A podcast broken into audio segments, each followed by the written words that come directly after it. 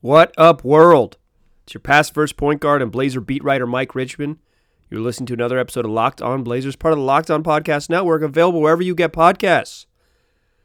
We got big news in Blazerland as the team has marked itself open for business officially, trading Kent Bazemore, Anthony Tolliver, future second round picks in 2024 and 2025 to the Sacramento Kings in exchange for Trevor Ariza, Wenyen Gabriel, and Caleb Swanigan. Big news when Wenyen Gabriel is on the move. So that's what we got to talk about. Get a little deeper into the what and why this trade went down. In the second segment, I want to answer the question Did the Blazers get better? Are they better now? And we'll close the show talking about what's next. What else could be on the docket for the Blazers now that they have officially signaled themselves open for business? Let's start with the what and the why. The what is sending Kent Bazemore and Anthony Tolliver and a couple second round picks down the road to the Kings. Kent Bazemore was supposed to be a energy backup wing. He was always probably going to be asked to be too much of a defensive stopper, maybe above what he's capable of, just because of the way the Blazers built this team, even if completely healthy. But he wasn't supposed to be their starting small forward. And I think his role had sort of outsized his abilities. And in addition, he just never found out, never figured out how his offense was going to work out. He shot a career low from the field, which really was just about him falling off a cliff on two pointers. He couldn't score when he put the ball on the ground. He wasn't finishing well. His catch and shoot numbers were always okay, but he wasn't a lights out three point shooter. In fact, he was below league average this year, shooting around 33% from deep. His decision making was super wonky, and like I said, uh, in addition to the kind of head scratching turnovers and the bricks, I think he was just being asked to do too much on defense. He was he was always going to be someone who they leaned on to be a important defender for him, but he was never in this sort of complementary role as like he should have been flying around defensively with energy plays, and he had all of a sudden moved into the spot where he was asked to be the ace, guard other teams' best players. That's an unfair ask. So the Blazers cut ties. They also had to cut ties with Anthony Tolliver to make this work or to, to push this deal through. They didn't have to include Tolliver, I guess. They chose to include Tolliver in this deal. Tolliver was supposed to be a shooter.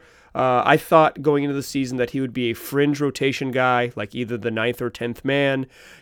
Instead, he won Terry Stotts' trust in training camp and became a staple in the rotation. He eventually lost his minutes just because he couldn't make shots, but with the way the Blazers' injury situation, he was now their backup center and ingrained for major minutes most nights over the last month. But he didn't really work out either, and at 34 was relatively expendable, particularly in a deal that gets the Blazers some guys who, some young guys who have a chance to play. What did they get back for their troubles? 34 year old Trevor Ariza, who has looked 34 these times at times this season. Uh, he's kind of played inconsistently for the Kings. He was going to be a big part of the rotation, and then he fell out of the rotation just because he was struggling a little bit, and then he's kind of more recently been back in it, playing both the three and the four shooting right around his career average, 35%. And then they get two young bigs. Caleb Swanigan, you remember him. The Blazers drafted him in the first round, one pick before Kyle Kuzma, and then eventually traded him to the Kings, giving up on him after two seasons in exchange for Skal Well, Caleb's back. Talk a little bit about more about him in the second segment, but he, he's going to have a real role on this team. And Wenyen Gabriel, uh, a young guy who went to Kentucky, who's basically played ex- almost exclusively in the G League. Uh, he signed a two way deal with the Kings, but they liked him enough to convert that deal to a regular contract back in October, making him a bona fide NBA player with a bona fide NBA deal, only to cut ties with him later. I can't imagine we see a ton of him for the Blazers, but right now we're seeing Jalen Hoard play on most nights, so anything is possible. But the real reason the Blazers did this is because they shed $12.5 million in salary and they basically cut their luxury tax bill in half. Their luxury tax bill is now about a little over $6 million. This was a financially motivated move. There's no way to get around it. The, the, the Blazers, as bad as they are this season, I mean, they're still a team that could definitely make the playoffs, but they, that's not what they envisioned themselves. They didn't envision themselves 10th in the West in January. They thought they were going to be, third in the West in January. And you just, you can't drag along the most expensive payroll in the league and be this bad. This this was inevitable. Um, I I'm on the record a million times saying that billionaires should just swallow and pay the money and that not worry about these things. But uh, that's these you have to at some point business decisions have to come come into play because you can't be this bad and have this much money on the hook. This this was going to happen at some point and it has happened. And this deal while it it might they might be about the same and I'll talk about this more in the second segment this this the why of this deal is financials the the absolutely the cost cutting is is why the Blazers did what they did here Trevor Ariza is the big piece here he's making 12.2 million dollars this season and has a partial guarantee he's owed 12.8 million next season should his contract fully guarantee. And the Blazers have until June 30th of this year to decide whether to pick that up. If they don't pick that up, he just has a partial guarantee on his deal for next year $1.8 million. But here's the problem, or one of the sort of hitches in the Trevor Ariza deal. The Blazers cannot use his trade, uh, use his deal to trade for someone who's making, uh, you know, $13 million somewhere else and then have that team cut Ariza and only be on the hook for $1.8 million. The NBA has basically uh, close that loophole. So if the Blazers do trade Ariza to someone in a sort of salary matching deal, they're on the hook and have to pay Ariza for all of next season. So he's not super tradable. He is cuttable at uh, not much of an expense. It'll just eat about a million dollars or two million dollars into their uh, salary cap that they would have had if they just let Bazemore walk. I guess there's some scenario in which you would say the Blazers have more flexibility because they have they can choose to keep Ariza on the roster and they could trade him next season, uh, and he could still be traded for, you know, if they could find a team that's interested, um, take on more big money if if that team so chooses. So it's not all bad uh, with Ariza, but I I can't see the Blazers paying him 13 million bucks next year. So the Blazers made their first deal of the of the season. They shipped two guys out and brought three guys back.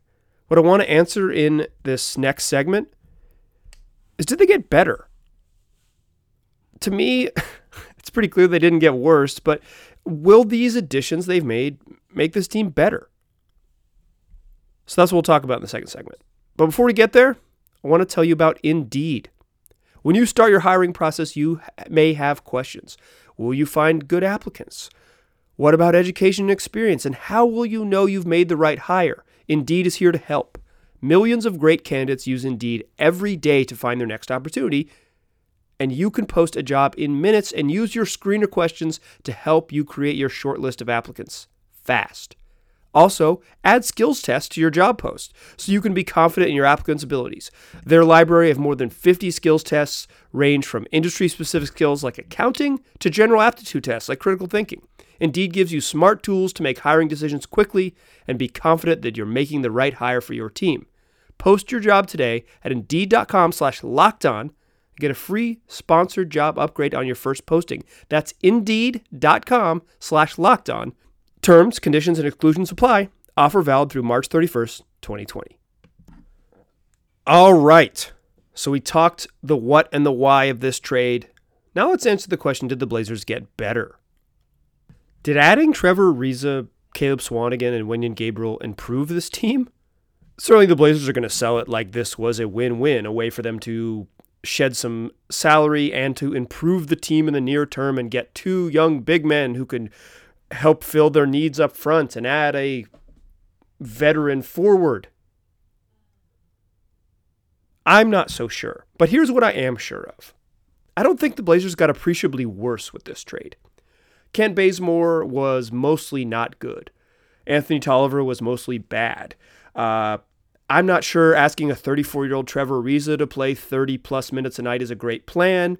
He was averaging about that with the Kings, uh, but him in a really big role is going to be a challenge. Uh, he's 34 years old. His defensive uh, metrics, like the advanced stats, really like Trevor Ariza. They're really generous to him. But the Kings games I've watched, he sometimes just looks like a 34 year old. Uh, I before well, well before this trade, I, I joked with a colleague that I thought Trevor Ariza was one of the five worst players still in the NBA, and uh, certainly one of the five worst players making uh, as much money as he did. So that's good. Good thing my quiet hating has now turned into me having to publicly evaluate Trevor Ariza. Whoops, sorry. Uh, so, but I don't think he's much. He's going to be much worse than Kent Bazemore. I think one of the big things that is valuable for the Blazers is just that Kev- Trevor Ariza is six foot nine and Kent Bazemore six five. I think being six four and being a slightly better shooter. Uh, Ariza shooting 35% from three to Bazemore's 33%. Let's say Ariza makes, you know, three extra threes a week. I think that's valuable. He probably will try to do less on offense than Bazemore did, more of a catch and shoot type of guy.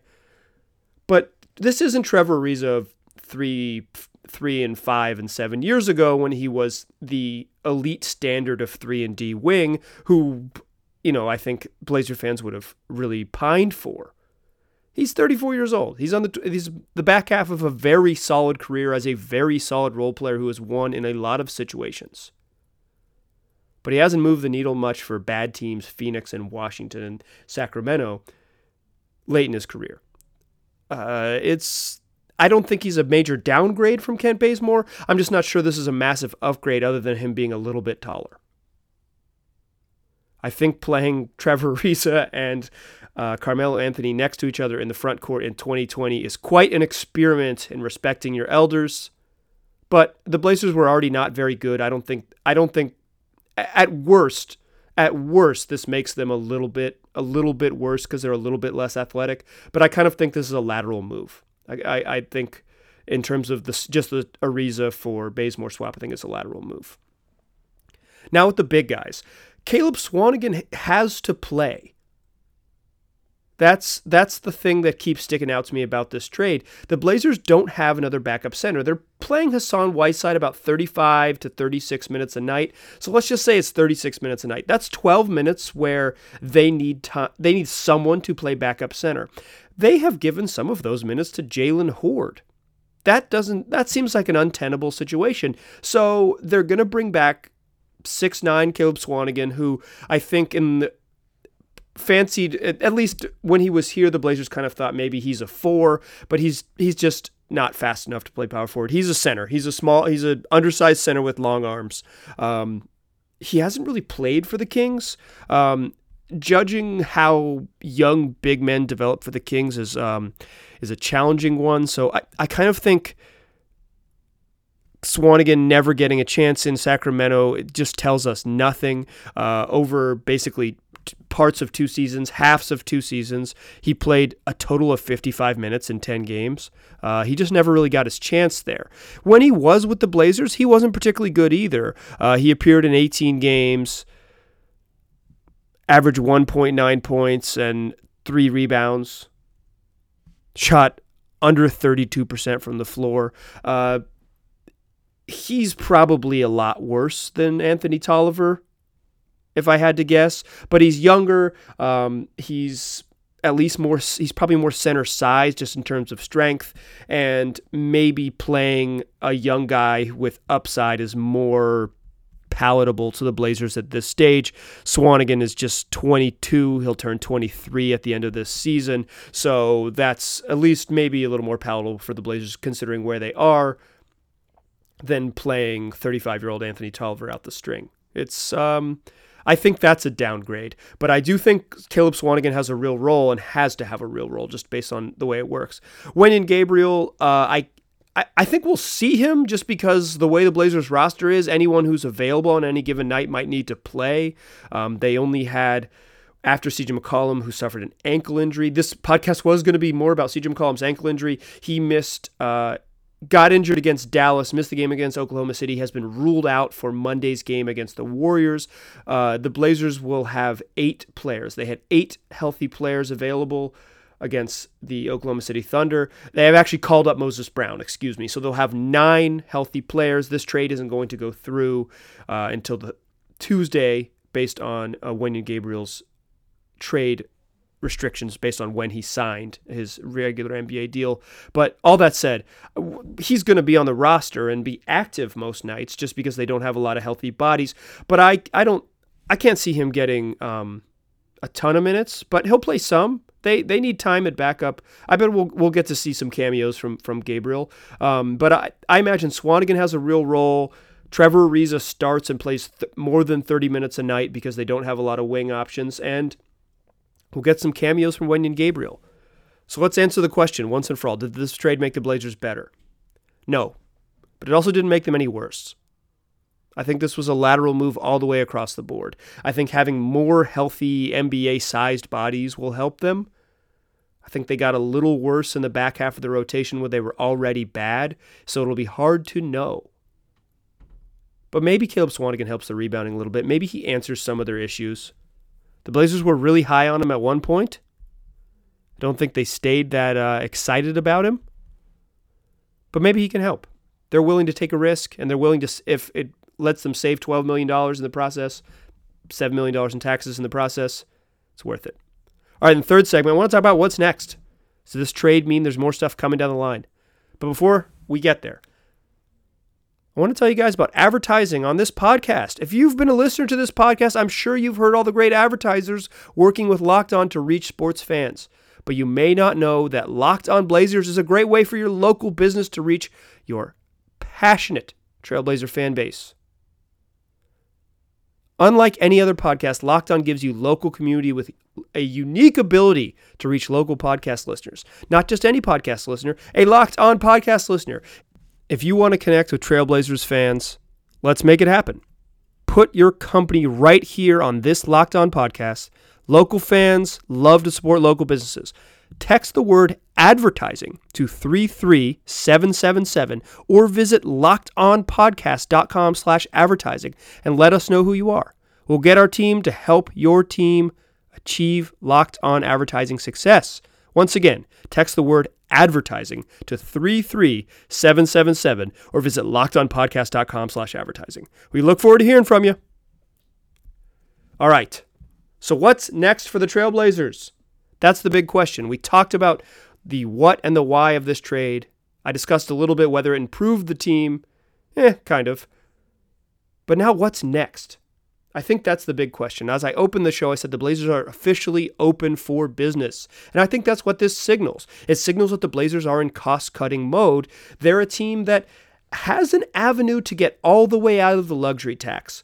Uh, that could be appealing for them considering how much money they're on the hook for for uh, CJ McCollum and Damian Lillard, and assumingly how much money they'll be on the hook for if they want to keep Zach Collins on this roster, if they want to uh, add talented complementary players around their core, they could be looking at a luxury tax situation for th- three consecutive, four consecutive seasons after after this one and this coming one. Uh, when the Blazers after 2021, when the when the uh, big extensions for McCollum and Damian Lillard kick in, which means uh, not being a tax team three out of four seasons and and triggering that luxury tax could be very, very appealing to them.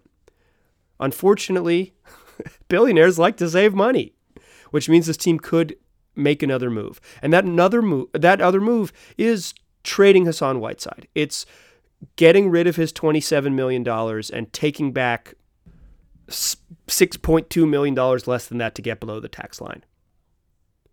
That's what the Blazers can do next. Can they can they flip Hassan Whiteside and get a playable center who makes less money. Maybe you you take back a couple players and make it happen. They wouldn't necessarily need to send out a couple players, but you can assume just to make salaries match, you might have to send out uh, the Mario Hezonja's, Skal contracts of the world to get an, to just make things make things happen, get get business done. I think that's a real possibility. Uh, I don't think I didn't think the Blazers when I talked about why they might stand pat is because you just they want to they want to be competitive. They'd like to make the playoffs if possible. I think this type of trade where they get someone who's who's basically pretty similar to who they sent out would be what they would like to do. Get someone who's, you know, a little bit worse than Hassan Whiteside or about the same level of production as Hassan Whiteside, but a little bit cheaper to get them to where they want to be financially. I think that's important to them. The same way they did it with Bazemore, where they, they get another expensive type player who is a reasonable facsimile of what he can be as a small forward.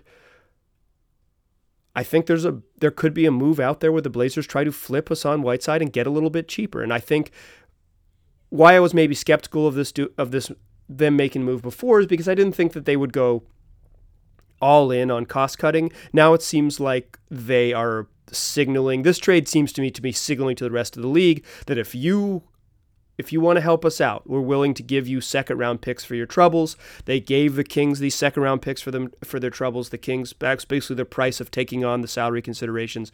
We want to picks, you know, 4 and 5 years down the road. The Blazers could do something similar like that again to get out from Whiteside's money and get a little bit cheaper. I don't think they're going to go all in and be bad the same way I don't think they're to they were going to go all in and be good. I think they're much, you know, one of the reasons why I thought they would stay put is because there's much less likely to take on long-term money and and take on real risk. But I don't think they're going to totally tank this season. Uh, I think they would like to make deals similar to the one they made with the Kings that appears on the face to be a, also about basketball, or at least that they can sell it as we are still a competitive team trying to be competitive. And look, we're not an upper echelon team in the West, but we have not given up on our goal of making the playoffs. I think they're open for business. I think that's what's next, is that it is three weeks, two and a half weeks of trying to figure out a palatable deal for Hassan Whiteside. I don't think that's by any means a done deal. Um, I don't think they'll they'll do something where they have to take on money that they don't want down the line. Like, but it would if there's a uh, partially guaranteed deal like Trevor Ariza's, maybe that that could appeal to them. Uh, just eating a little dead money, eating into their cap space that they weren't really gonna be able to do too too much anyways. I think that could appeal to them. But I think the Blazers have sent out the signal. They're willing to get cheaper if you can help them out. And I think that will I think this trade will will start to increase the communication the Blazers have with teams. The I mean, obviously the I've explained it before. These it's not like these trades come out of nowhere. These are things uh, executives talk about for months and then work up to. They say, you know, if you are interested in cost cutting, we would be, you know, we we could help you out. So these trades wouldn't come out of the blue, but I think this makes this could get the momentum going on real discussions.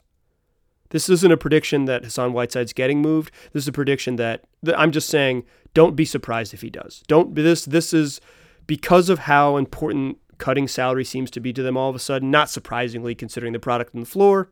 Don't be surprised if they dump Hassan Whiteside to get cheaper. I don't think a full-on tank is coming. But I do think that the Blazers could sacrifice a couple wins and maybe a playoff spot if it got them out of the luxury tax. It's important for them. It's the unfortunate situation of um, a very expensive team underperforming. You have to make decisions like this. All right, that's going to do it for this episode. Appreciate you all for listening. Do me a favor, tell your friends about this podcast. They can get where they already get podcasts. That's on Google, Apple, Stitcher, and Spotify. Appreciate you listening. Talk to you soon.